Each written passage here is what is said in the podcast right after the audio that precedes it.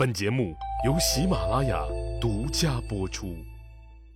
上集咱们说了，面对着萧望之、周刊、刘向和金场这个汉朝四人帮的挑战，外戚史高联合同样被萧望之等人打压的中书令洪公和中书仆射石显这俩宦官进行对抗。汉元帝刘氏小刘皇帝也觉得。一味惯着自己这俩老师，以后他们就更会裹挟自己了，这会严重威胁自己的威望和统治。于是，小刘皇帝试着搞起了权力平衡，扶一把萧望之，踩一脚史高，再扶一把史高，踩一脚萧望之。总之，大汉朝廷的权力达到了暂时的平衡。这时候的萧望之和史高当然都想拉拢大汉朝廷的另一个重要人物丞相于定国，但老于认为，现在英明神武的汉宣帝刘询已经去世了，上来这个小家伙一味的尊崇儒术，还耳根子软，没啥大主意，几个托孤大臣又尿不到一个壶里。自己这个丞相的态度也只能是，我啥想法也没有，你们爱咋闹咋闹，爱咋折腾咋折腾，大砍刀别划拉着我就行，安全第一，安全第一。基于这么个原则，丞相于定国撅起屁股就把自己脑袋埋在沙子里了。天天只做一件事儿，那就是我哪伙的也不是，不管你们说啥，我就是不轻易发表意见。这老哥平时开会就低头玩着自己的手指头，从左往右数是十个，从右往左数也是十个，玩的不亦乐乎。反正表决的时候。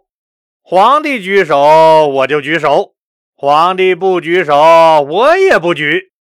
我眼睛不往史高那面瞟，当然，我也不会往萧望之那面瞟。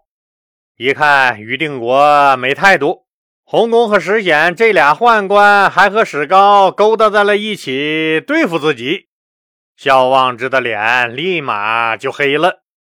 他决定啊捏一下洪公和石显这俩软柿子，于是他上了一封奏章，提议选拔儒生进入中枢机构，以取代之前的宦官。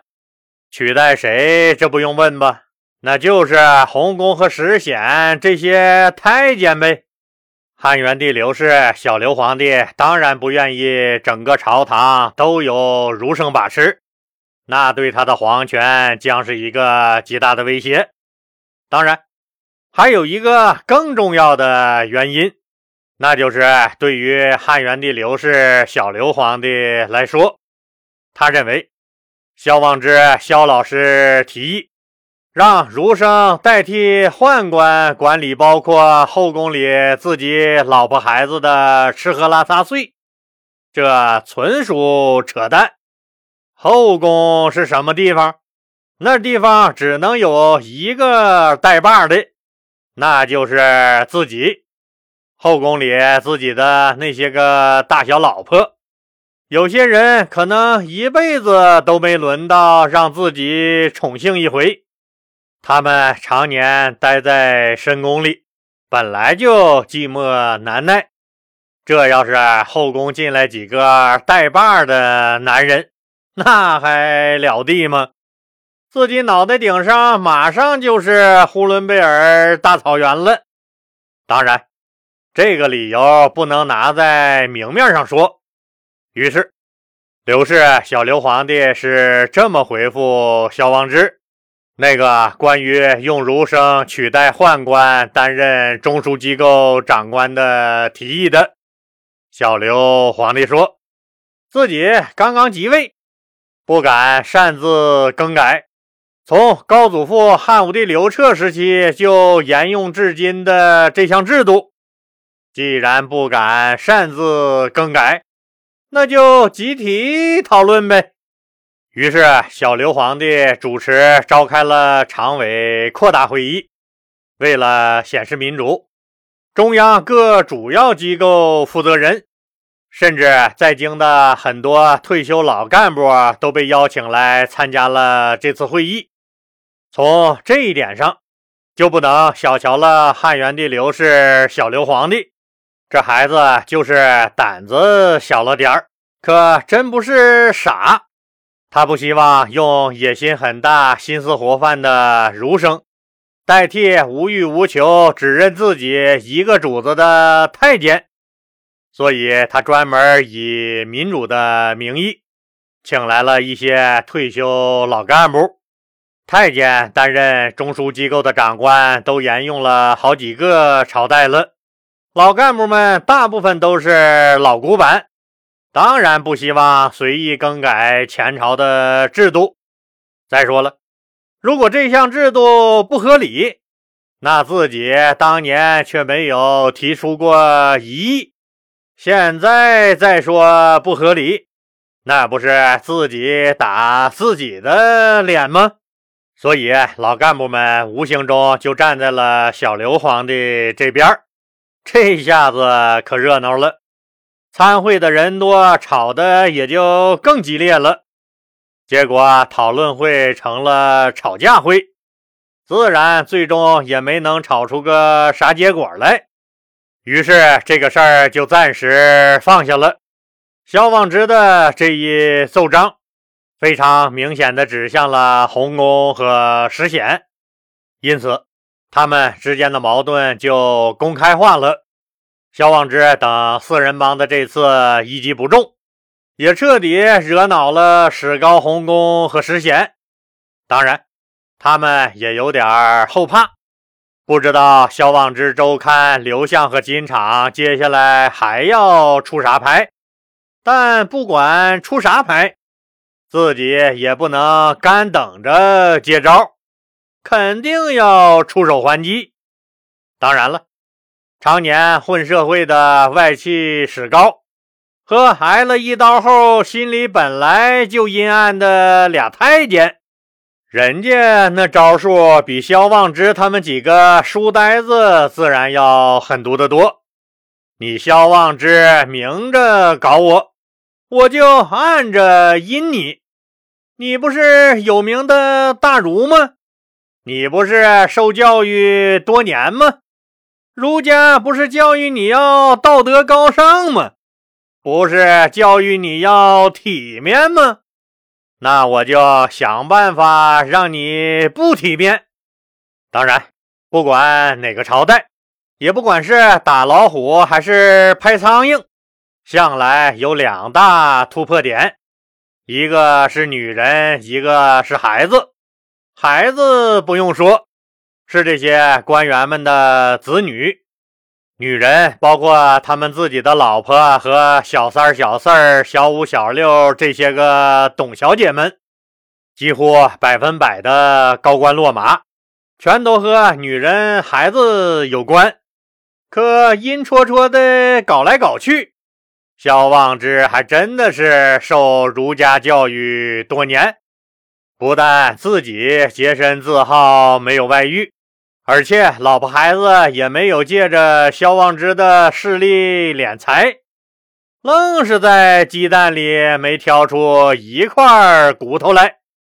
史高、洪公和石显哪能甘心？一计不成，再生一计。于是经过密谋。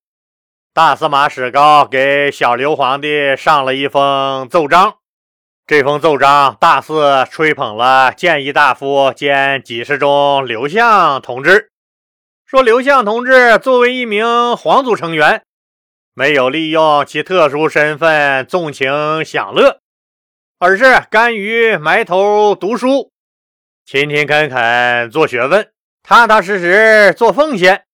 这是一个德才兼备的好干部呀，这是一个呀。哎，哎哎，老李，等等等等，我咋听不明白了呢？刘向不是萧望之四人帮团伙的成员吗？不是跟萧望之是一伙的吗？史高和洪公、石显应该打压他才对，怎么还夸开他了？这您就不懂了吧？这就是政治斗争。史高不但夸了刘向，还建议给刘向这样才智高超的好干部更大的政治舞台。这个更大的政治舞台就是举荐刘向担任宗正一职。宗正这个官职可了不得，这是九卿之一，国级领导干部。这是一个掌管他们老刘家皇族成员和外戚以及功臣权贵们相关事务的官儿。这个职位向来都是由刘家皇族成员担任，地位可比刘向现在这个谏议大夫兼给事中高多了。相应的职称待遇、工资啥的也高出了一大截子。汉元帝刘氏，小刘皇帝一听说自己刘家皇族有刘向这么出息的人物，自然很高兴。正好宗正职位暂时空缺，就下令免去刘向之前的谏议大夫兼给事中，任命他为大汉王朝的宗正。于是刘向就高高兴兴的赴任去了。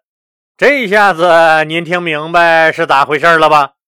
刘向的官儿是升了，可他日常的办公地点也变了。以前他建议大夫兼几十中的办公地点，就是汉元帝刘氏小刘皇帝身边属于小刘皇帝内朝的小圈子成员。啥事儿都能随时给小刘皇帝提个建议，可以说和小刘皇帝非常亲密。可宗正就不一样了，人家有自己日常的办公衙门，而且宗正管的都是皇家事务，可以说是非常繁杂，根本就没有时间和精力跑过来搞什么政治斗争。这就是为了减去萧望之的党羽，最大限度的消除刘向对汉元帝刘氏的影响，所以才把刘向从小刘皇帝的内朝小圈子里赶出去。也就是说，刘向同志再也没有机会每天在汉元帝刘氏小刘皇帝身边叭叭了。萧望之少了刘向这个紧盯皇帝的耳目。就不能及时了解小刘皇帝的动态了。没有情报，要想跟史高洪公和石显在主战场上决战，那是很危险的。这一招简直就是中原一点红，杀人不见血。刘向到了新岗位以后，忙的是脚打后脑勺子。根本顾不上朝廷里这些争权夺利了。就这样，一招过后，萧望之的这个四人帮小团伙瘸腿了，四脚椅子成了个三脚凳子。萧望之团伙损失了一员大将，刘向的最先出局，对四人帮小团伙是个重大打击。可是对刘向。对中华民族的文化教育事业却是一件大好事。从此，刘向同志远离了政治风暴的中心。后来，虽然在萧望之的彻底倒台中被牵连，被免了官，赶回家成了个普通老百姓，但毕竟是保住了一条命。后来，汉成帝继位以后，他又东山再起。出任光禄大夫，他打造出了我国目录学的开山之作，更为保存先秦典籍做出了不可磨灭的贡献。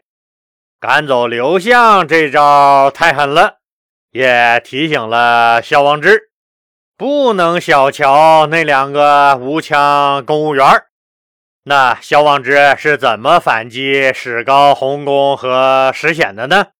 史高和洪公、石显又会用什么更恶毒的办法打击肖望之小团伙呢？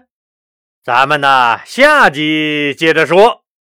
老李特别感谢加入老李新米团和给老李单条声音付费。以及给老李的专辑投月票和给老李打赏的听友，希望您继续支持老李。